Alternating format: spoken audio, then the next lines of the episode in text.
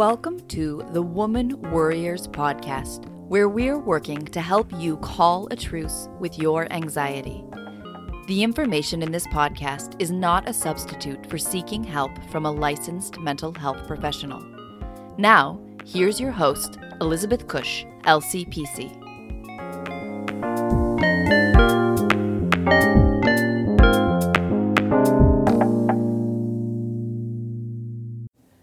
Hi, and welcome back to the Woman Warriors podcast. I'm your host, Elizabeth Cush, and today my guest is Lourdes Viado.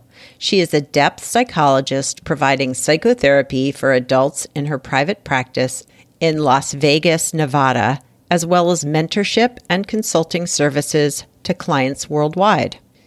She is a Myers Briggs Typology Indicator certified practitioner and uses a Jungian approach in her work with clients, integrating mindfulness, dream work, shadow work, metaphor, literature, poetry, and astrology in her work with clients. She is also the host of the top rated Women in Depth podcast, Conversations about the Inner Lives of Women, which has been downloaded over 225,000 times in 96 countries and six continents.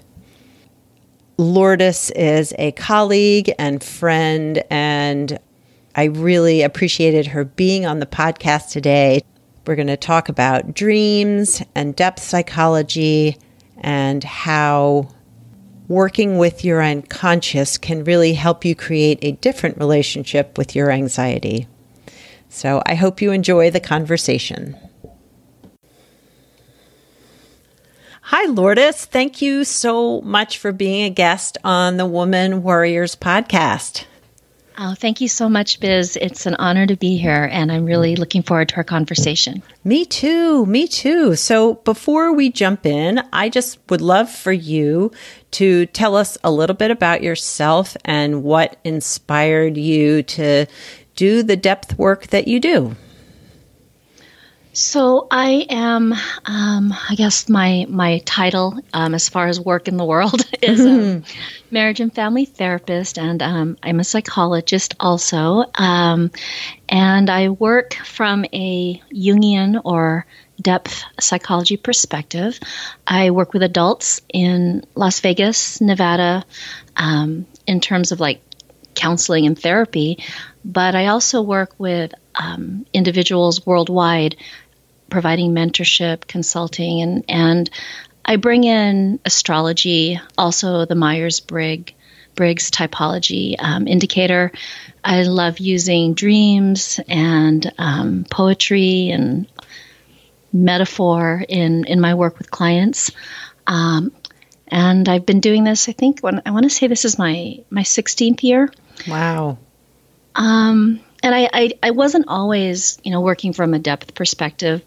I started out like most of us do with, you know, our our graduate degree and you know our, the hours that we've done, and we're kind of thrown out there. In you know, for me, I started out in an agency, yeah. and I just realized pretty quickly that I don't know the the manuals that you know I was trying to follow.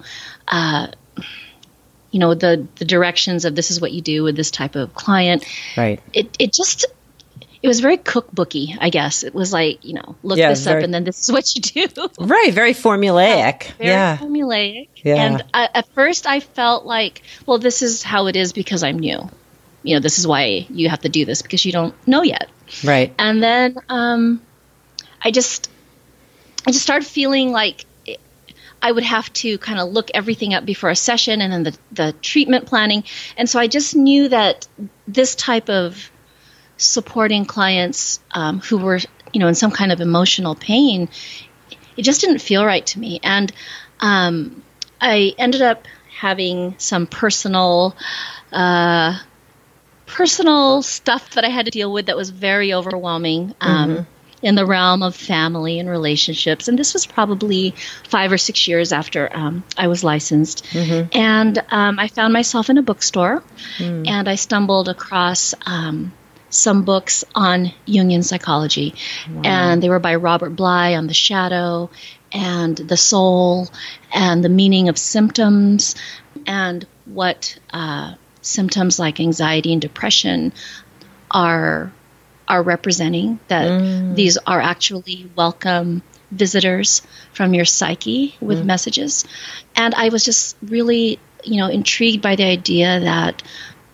the things that we struggle with um, it's not pathology you right. know and this just really i mean it just felt right and it just i wanted to know more and mm. you know um, in my classic style my husband teases me about this um, i decided that you know what i think i'm going to enroll in a doctoral program i need to know a lot more yeah.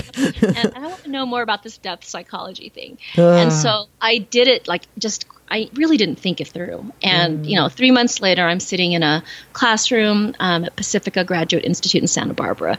Wow. Um, in their depth psychology program, talking about dreams. And that was the beginning of the process. And uh, I, I had a wonderful first year, but I, I have to say that it was um, incredibly intense. Uh, one thing with doing this type of study is you really have to look at yourself. Right. And the doctoral program actually became a very intense process of um, looking at myself in a mirror, not really being happy with what I was seeing, mm. um, being in a lot of painful emotions.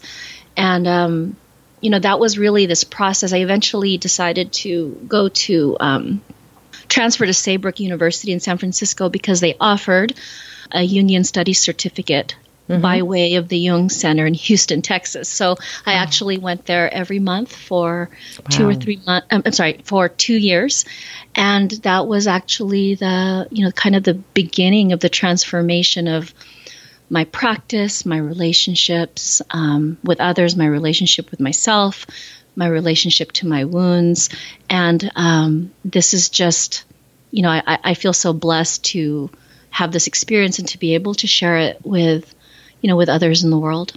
Yeah. My experience with talking with other therapists, but also therapist friends, that I feel like the people who know how the therapy works for themselves, you know, whatever particular mode of therapy they use or whatever clientele they decide to work with, if you have personal experience in it, it can be you make the best therapist in that area. yeah. You know? Yes, I can see that. Uh-huh. And you know, it's interesting because Carl Jung once said that um, every person's uh, psychology, and he was speaking about you know therapists and, mm-hmm. and counselors, is actually a psychology of the self. Mm. You know, hmm. so so it really is about the way that you view the world, the way you approach challenges, the way you support yourself and support others. And so, yes, you know, if you have um, found something that really has helped you, you're able to, um, in turn, you know, give that to others. Which, you know, one of the aspects of Jungian psychology is the concept of archetypes, and mm. One of the archetypes I've always resonated with is the archetype of the wounded healer. And um, in Jungian psychology, this is about the parts of ourselves that when we when we go through some kind of wounding, the way that we heal is actually also with how we share our experiences with others. So as we continue to heal ourselves, we're able to help others, and our interactions with others help us to heal also. It's this uh, yeah. synergistic effect. Yeah, yeah, I thoroughly agree with that. And it's interesting, or, you know, I can identify with that because I do find in my own practice that there are times when I'm struggling with a particular thing, and I am in therapy myself too, as I do therapy, but that the people who enter my space may have similar stuff they're struggling with. And, yeah. you know, I'm in a place where I can recognize that you know, if I need extra work on that, I can step away from this therapy room and do that. But I feel very privileged and able to help them with whatever that issue might be. Yeah. Yeah. You know, I always um, never cease to be inspired and amazed by you know the people who show up in this consulting room. I, I have always mm. said that I feel like the people who come to therapy are some of the bravest, strongest souls mm. because you come into this space and it's not a space where it's you know you, you generally are going to feel good or you're going to be you know i mean it's not that you know a lot of time many times it, it's it's difficult yeah you know it can it, be very painful can work be, can be painful and yeah. you know i i think of others who perhaps you know choose to maybe you know deal with this in other ways or put it you know avoid it or distract themselves And so i feel like you know those who ch- make that choice to to seek healing seek support you know just very courageous and you know they have a lot of um, ability to tolerate and to get through these situations that are um, that are just you know so so much for a person to deal with i have a lot of um, mm. again admiration for for anyone who is doing this kind of work in therapy yeah yeah absolutely so, on your website, you talk about working with, you know, so depth psychology is really working with the unconscious, right? Yeah. Yeah. And so, tell us about that and how that works. So, if you're not conscious of something, how how do you work with it? Okay, so this is like a big question. it's a couple part question, I think. Yeah. so, take it apart of, as you need to. one of the first one of the things I wanted to say about Jungian um, psychology is, you know, it, it is a branch of depth psychology. Mm-hmm. There can be psychodynamic therapy and other ways of approaching um, depth psychology, but one of the, um, I guess, the the themes of mm-hmm. depth psychology is the acknowledgement that the unconscious is real. Mm-hmm. And the unconscious is the part of our psyche, which, you know, some people refer to as their mind, their soul, their psychological body. It's, the, it, you know, it's not something you can point to in a brain scan or a body scan and say, there it is. Right. right. uh, so it's very abstract, but yeah. Um, it's the part of ourselves that is um, out of our conscious awareness, and we're not aware of it. You know, like right now, you and I are talking, we're, we're doing this interview, we're conscious of that.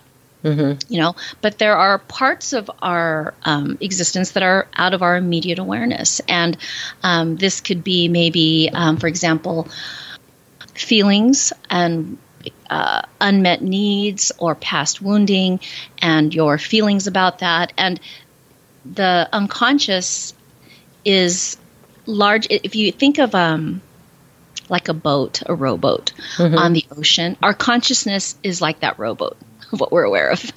And the unconscious is the ocean. Mm. So there's so much more that's out of our awareness.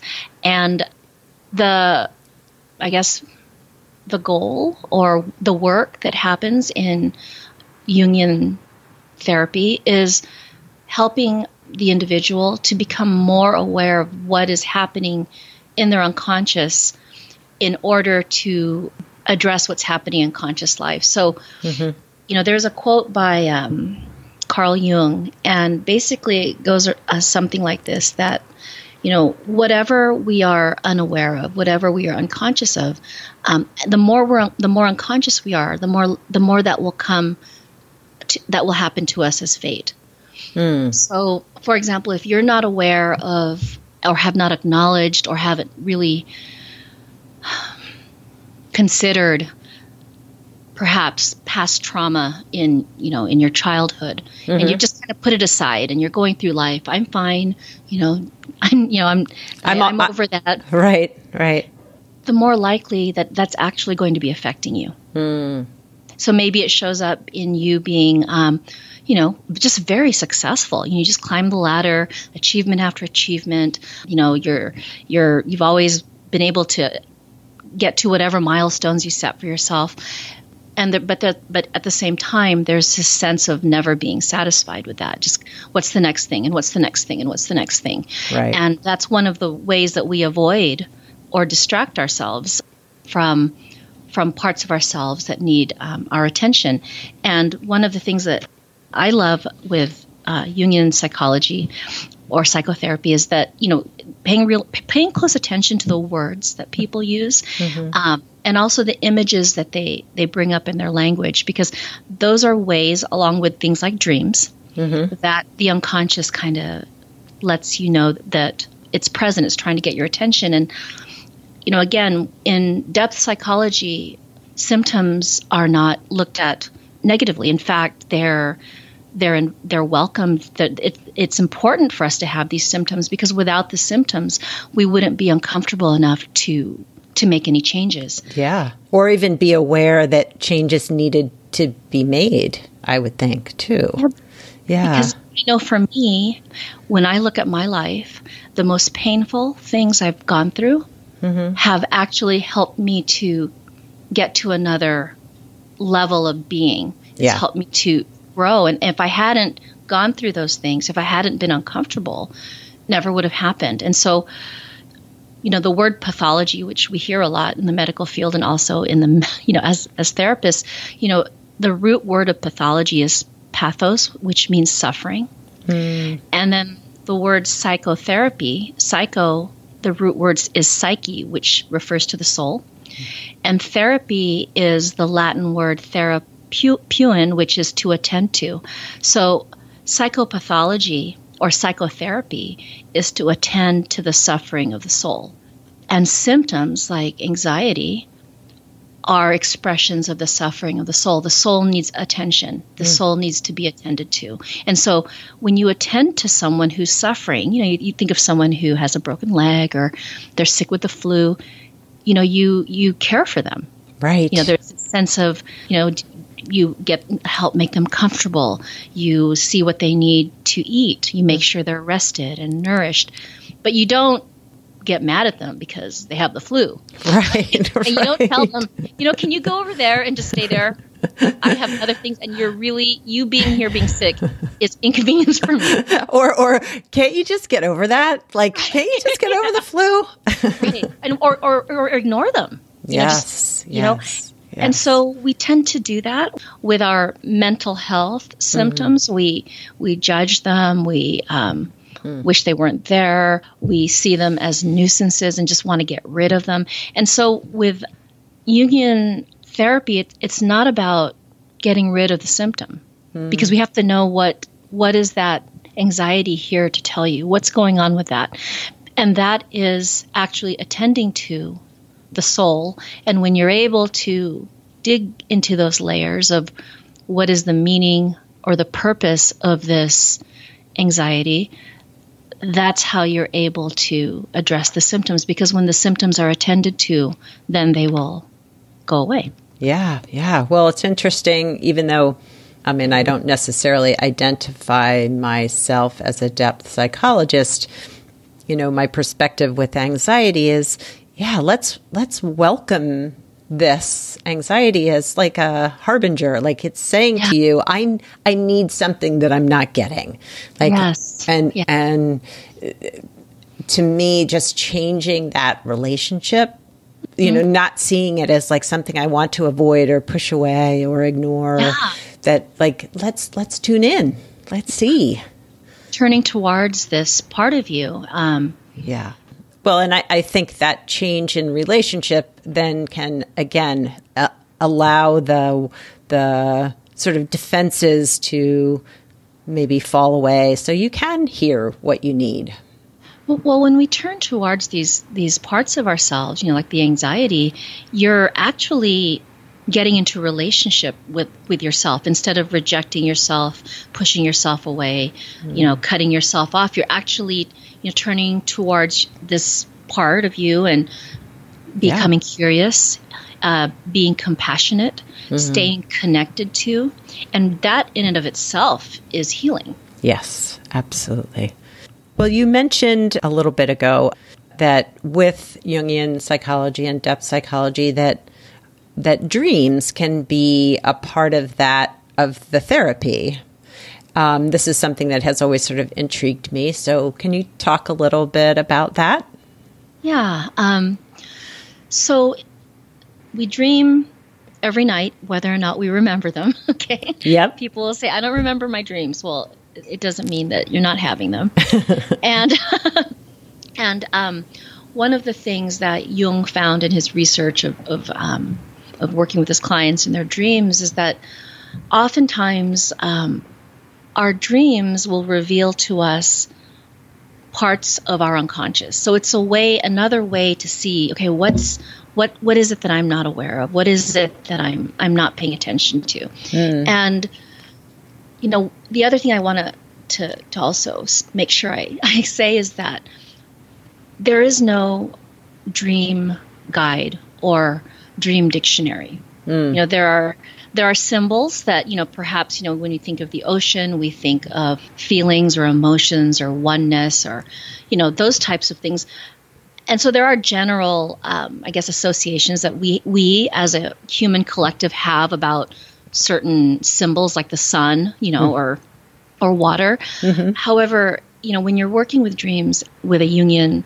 psychotherapist or analyst it's really the the client who is going to determine what the dream means.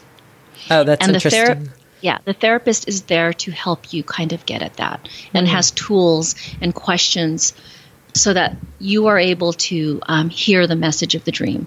But a Jungian therapist is not going to sit there and say, "Okay, so this is what this is," or "this." That's not right. Um, this means that right. This yeah. means you want to go have sex with your mother. No, right. that's not. Right. Yeah. and the other thing too is sometimes, um, you know, oh, this is a. I'm not sure where I saw this quote, but anyway, um, and I'm probably totally botching it, but that's okay. that's okay. the quote goes um, something like that: that dreams don't tell us first of all, dreams don't tell us something we already know. Mm-hmm. And dreams are not going to tell you, the, meaning the therapist or the client, what you want to hear. The dream is going to tell you the reality of the individual psyche exactly as it is. Mm-hmm. And that's what's powerful about dreams is that, you know, we, you know, um, can sit with another and, and, you know, tell a story of what we're struggling with. And we may not even be aware that we're not being fully honest with ourselves about what's really happening. Mm-hmm. and or we may hold back um, as clients in therapy. We don't tell our therapist all of this other stuff. Right. And we may not even be aware of it you mm-hmm. know and the beauty of dreams um, one of the beauty beautiful aspects of dreams is that the dream the dream maker the dream teller doesn't do that. The dream is going to tell you. Mm-hmm. you know this is this is what's happening. This is what um, you need to look at. And so, um, what I love about dreams is when clients are um, open to working with their dreams, it really enriches, deepens, and I feel accelerates the therapy. Mm. And I'll just give an example, and I, I'm making sure to change this so that you know obviously confidentiality is protected with with a client. Right. So this is not a client's actual dream. Okay. Okay. Okay, so this is a dream that I'm going to share that is um, parts of other um, dreams, but I was working with an individual who came in with a dream, and in, in this dream, he was uh, in a vehicle. The vehicle color was black, and there were other parts of the dream, and um, we we talked about you know what what the scenery was, um, where the vehicle went, all of these other aspects of the dream. We talked a little bit about the color of the vehicle what do you think that means? But it, it really, we really didn't get much further than that in the session. Mm-hmm. And again, my, the, you know, the, the way that you know you have gotten to the meaning of a dream is you have an aha. It's like really like this, oh my gosh, mm-hmm. that's what the dream is. Okay. Right. And, okay. and if you don't, and I, and I see that all the time too with clients. And so that's how you know. And it's, and it's the client's aha, not the therapist. Right. Um, and you know, before the next session, uh, this individual contacted me and told me that they wanted to tell me this before they chickened out before the next session, and basically told me that they knew what that black vehicle meant. Mm. And it was something that they had not shared in therapy. Yeah. And, um, you know, a vehicle is how we move through life. You yeah. know, you look at who's driving. You know, wow. um, are you driving or someone else driving? How are you driving? Are you paying attention? Are you driving carelessly? Yeah. Do you know where you're going? And who's in the vehicle with you? And, you know, this client, because of this, told me I knew immediately what the black car represented, even though we went through the whole session, but I, he, he wasn't able to say it. Yeah, yeah, just you know? needed to kind of sit with it themselves. So, um, you know, came in and we were actually able to finally get to the root of what this black car represented. It, there was a lot of shame around it. Um, but, you know, when we were talking about, I said, well, a vehicle is how you're moving through life. It describes, you know, the state of your, of your emotional body, you know, mm-hmm. and you know the direction you're going in and we talked about you know what are, what do you think black could mean and and you know so you look at the sim- symbolism of black okay it could mean death it can mean endings it can mean darkness shadow mm-hmm. so what is the darkness or shadow that you are driving in right now mm. that you know and, and i and, and in retrospect i remembered that when we were talking about the color that there was a I, now i realized that that was what i was seeing that that was like a you know, like a, oh my gosh, that's that's what this means to me. Yeah. Yeah, and and so that's an, one example, and then I'll share another. This is a personal example. So I was working with my Jungian therapist, and I was telling her about this dream I had that I was uh, in a room and there was some woman banging on the door on the other side, and she was really trying to get in, and I was like, I was not going to let this person into my my room, and I was just, yeah, and the door was like shaking, and I was in the dream that was pretty much, you know, I was terrified. Mm-hmm. And uh, one of the things that I learned is that in dreams, um, if there's someone that you don't know in a dream, mm-hmm. You know, one of the ways you can work with that is um, is there a part of yourself that you're not aware of, right. or you don't you don't want to know? Yeah. And for me, it was, um, what part of you are you not wanting to let in? Mm. What are you fighting against? You know, mm-hmm. and and what part of you is desperately trying to connect with you mm. and what would happen if you know you open the door to this part of you yeah and it was just powerful mm-hmm. yeah so powerful yeah. well it's yeah. funny i'm thinking of a dream i had relatively recently and it was uh, it it occurred around some of my family of origin drama, which I will not get into, but um, and it was a nightmare. Like I don't, I, I remember dreams often, and I don't typically get startled awake, but it was, you know, knowing there was someone in the house. There was this dark room that I was walking into, getting ready to sort of push my turn, hold my hand against the wall inside the dark room to find the light switch, and feeling there was a person there, and being. Wow. Terrified and, you know, trying to call for help and n- unable to reach oh, out. Wow. Yeah. And so waking up like, but then, mm-hmm. you know, sitting with that, I also, you know, kind of talked to my therapist about it. And she also said, well, you know, maybe whoever that was behind the door or behind, you know, inside that dark room is a part of you that you need to move toward. Yeah. and uh, it just made the dream such a different you know just changed my perspective you know that it yeah. wasn't quite so scary it's just a part of me and and the other thing too because you know sometimes people will say i had this dream where you know maybe something really violent happened or i did something that i would never do you know i held up a bank and shot at police officers or right something yeah like what like what what's going on like i can't even believe this or um, or I was, you know, having sex with all these people. I don't even know what was going on. Right, right. And why would why would I be why doing would, that in my dreams? Yeah.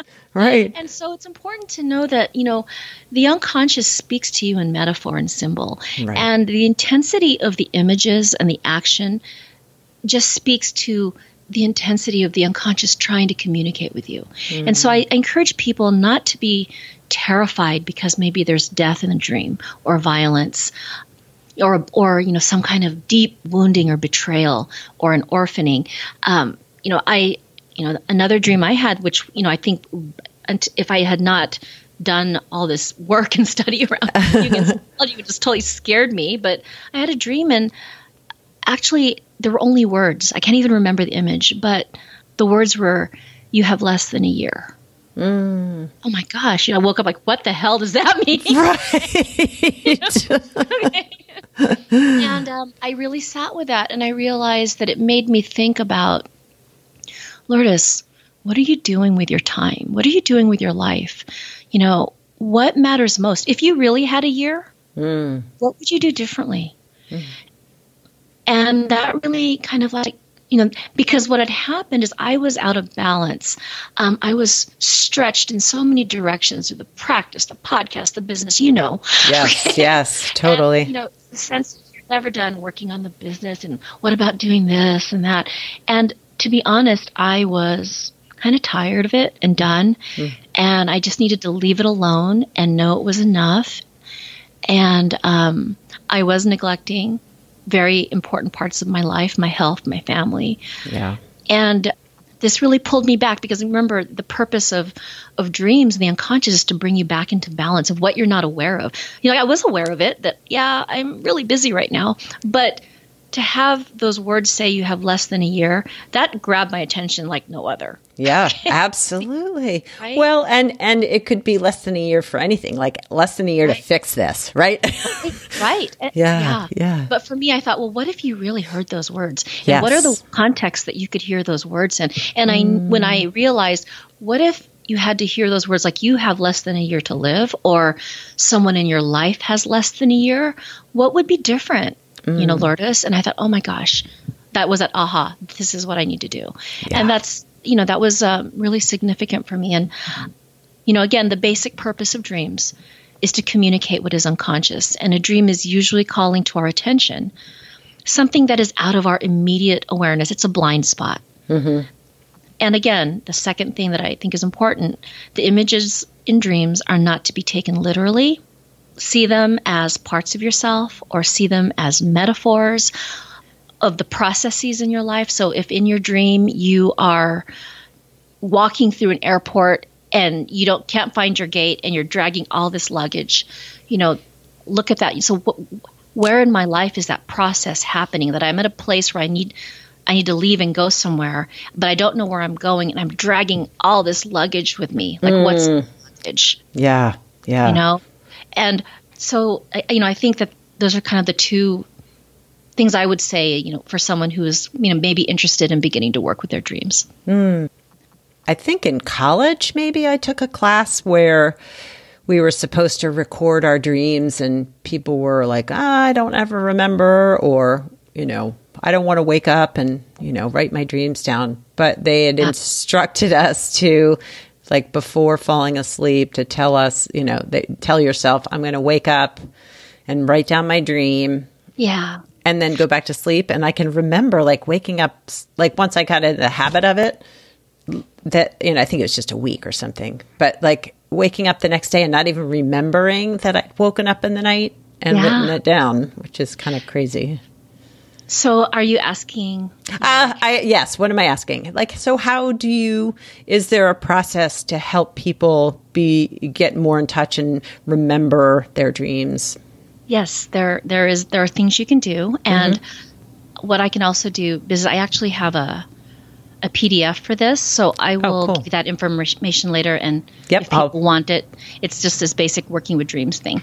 Cool. So, um, working with dreams is like beginning to use a muscle that has not been exercised in a mm. while. Mm-hmm. So, at the beginning, it's going to feel awkward. Um, you'll feel like it's not working, and what's the point? Mm-hmm. But if you stick with it over time, your dream recall will improve. Okay. and get stronger. So one of the very basic things you can do, and you you you mentioned this is just set the intention before you fall asleep that um, you want to pay attention to your dreams and you want to remember them. Mm-hmm. The other thing is try to do this um, on a day when you don't have to wake up to an alarm clock. So if there are any times you can wake up naturally, those are really great days to to really try to set that intention of I'm going to remember my dreams. Alarms are kind of they they disrupt our natural uh, flow, and so it's because of that jarring wake waking. It's very difficult to remember our dreams. Oh, that makes so, so much sense. Yeah. Um, the other thing too is when you when you first wake up, naturally, if, if it's not to a, uh, an alarm, is stay still for a while and just lay there and really try to be with that dream, with the ending of it, mm-hmm. if you can you know uh, don't move right away. Stay in the dream as long as you can. And often this will help you recall more of the dream than if you started moving right away. Record you know write your dream down right away but i also recommend like if, if you think i can't write that fast to write this all down. Um, uh, i tell you know then then record it into your phone if you have like some kind of mm, recording audio. app. Mm-hmm. yeah just speak it into your phone and then later on you can write it down. Yeah and it's okay if you only remember snippets or parts of the dream. Record what you remember. Sometimes people say, All I remember is I was walking in the desert. Mm-hmm. Does, is that significant? Should I even work with that? And there's no such thing as an ex- insignificant dream. Hmm. And you don't have to have these huge, big dreams with, you know, there was this dragon and this huge waterfall and stars were shooting across the sky. it could be the most mundane dream. Yeah. And there are different types of dreams, you know, and, and some dreams are what we call big dreams. And, you know, there that's also a different type of dream. But then there are the other ones where, you know, you walked out your door and you and you opened your door and there was a dog standing there, you know, in yes. front of your door. Right. Yeah. Right. Sort of um, everyday experiences maybe. And then I think another thing, like let's say you don't have much time, you're just jotting it down. Try to give the dream a title. Mm. Yeah. Yeah, just to sort of summarize in your own head what yeah. it was about. Yeah.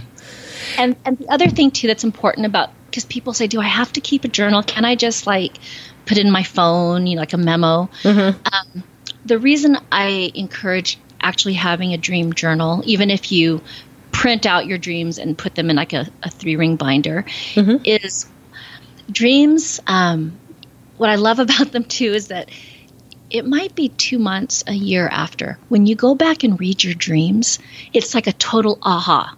Yeah. A times you don't see the meaning until you look at them backwards. There were some dreams where I was just like, I have no idea what this means. And that's okay. You know, that's okay to not know at all. I promise when you go back and read your dream journal, you'll say, "Oh my gosh, that's that's what this was about." Mm. And then mm. dreams start to have this connection.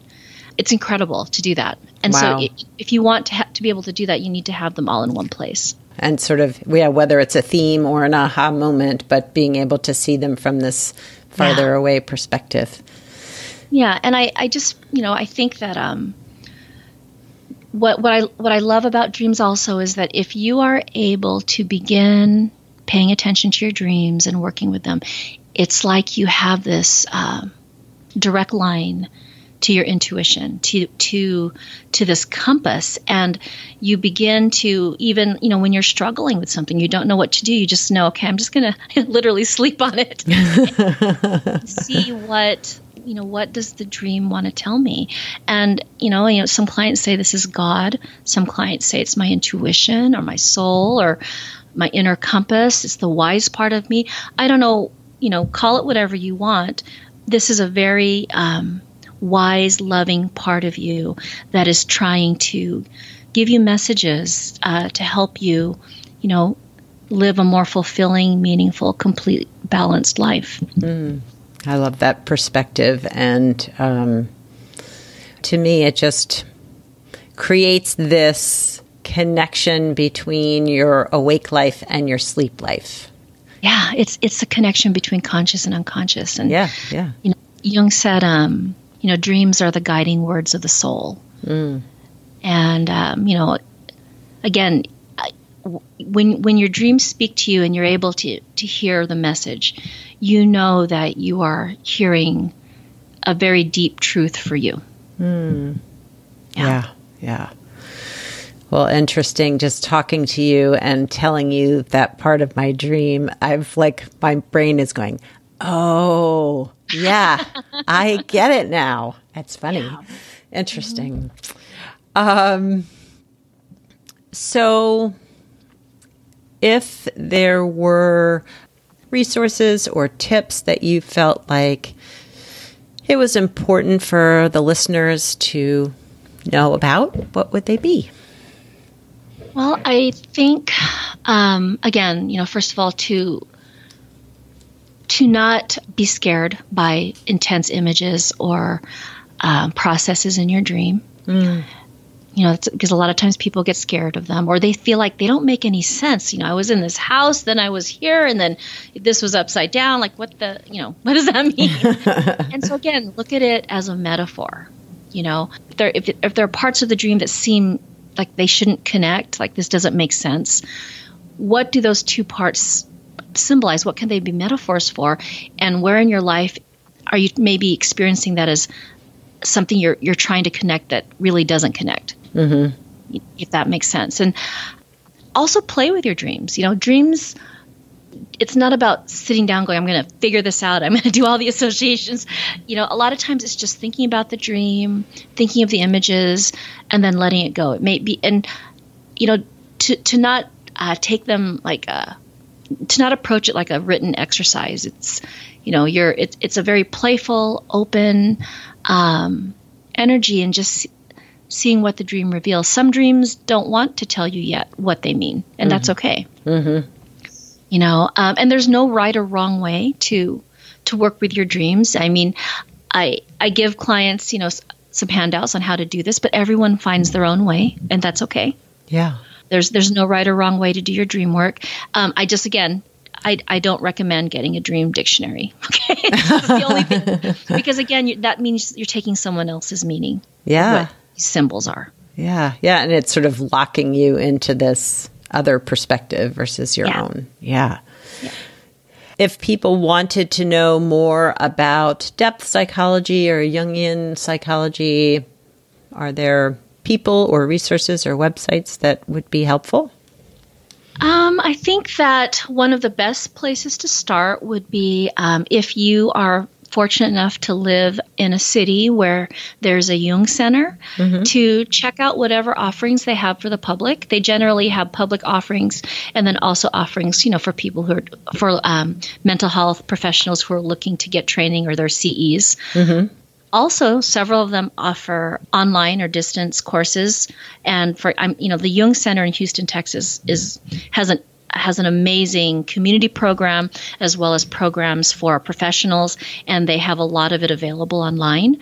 And. I think that you know, if you're interested in Jungian psychology, then I, I would start with with a with um, one of the Jung centers across the United States. Mm-hmm. Um, I also on my website on under resources I list um, some some other books and resources for depth psychology.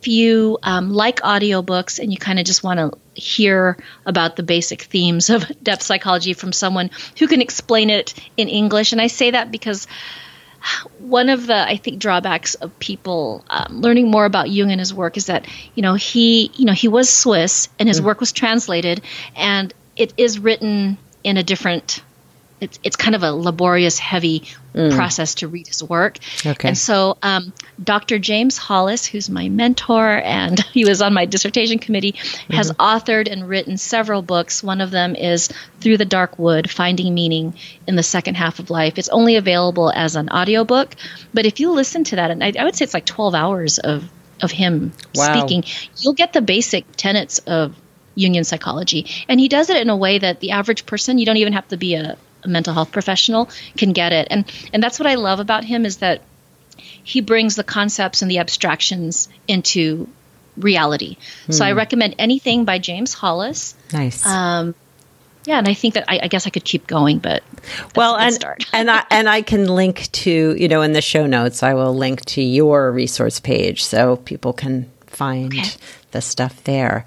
Uh, so so I want to talk about your podcast and just say um, I was a guest on Lourdes's podcast, Women in Depth. Probably almost. I meant to look it up, but it feels like it was almost a year ago. Maybe I think it was almost a year. Yeah, and it was one of my first podcast interviews, but also because we focused on women and anxiety, it really sort of uh, sparked the flame for me for this podcast. Although it it took a while for that flame to fully ignite. Um, I think that's really what what yeah. It just got me thinking like, hmm, this could be a thing. yeah. So anyway, and I'm so I'm, I'm so glad, um, Biz, that we had that conversation too, because um, you know it's exciting to see that here you are with your own podcast. well, and I and I and I love your podcast so much. So talk to us a little bit about that and how people can find you. So, the Women in Depth podcast, um, the whole title is Women in Depth Conversations about the Inner Lives of Women. Mm. And in the podcast, we explore aspects of a woman's experience that are beneath the surface, unconscious. So, this is what's uncomfortable, uncertain, unknown, unfamiliar, even taboo. Mm. And we look at all this stuff in terms of you know, the, the experience of being a woman. So relationships, motherhood, and then things also, you know, like aging, healing, suffering, loss, which of course, it's not just women, but we look at these areas specifically in terms of a woman's experience and the, the part of her experience that perhaps is not right up on the surface where you can see. Mm. And um, you can find me uh, and the podcast um, at my website, which is www.lourdesviado.com. All right. Well, Lourdes, thank you so, so much for being on the podcast with me. And I just really appreciate this conversation. And I feel like I took away some uh, extra new knowledge. So that's also super fun. Well, thank you, Biz. This was an honor. I enjoyed it thoroughly. And, um, you know, thanks for inviting me and having me on the podcast. Thanks again for joining us on the Women Warriors podcast this week.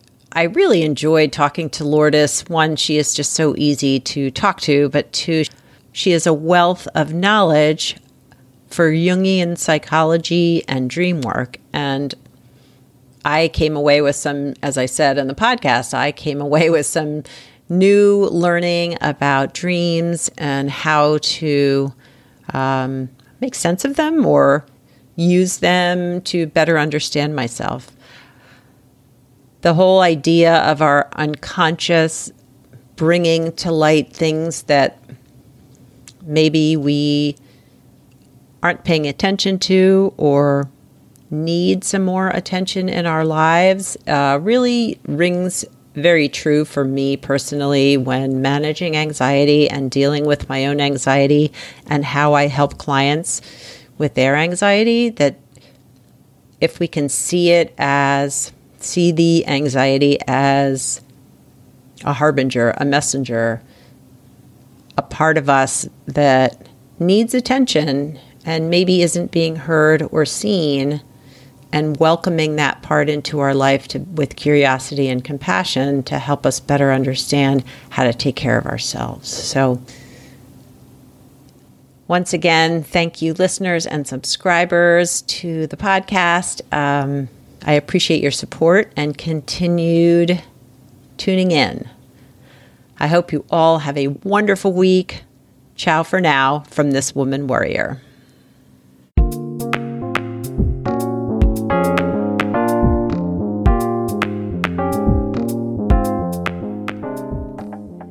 Thanks for listening and subscribing to the Woman Warriors podcast. Music was written and performed by Andy Cush.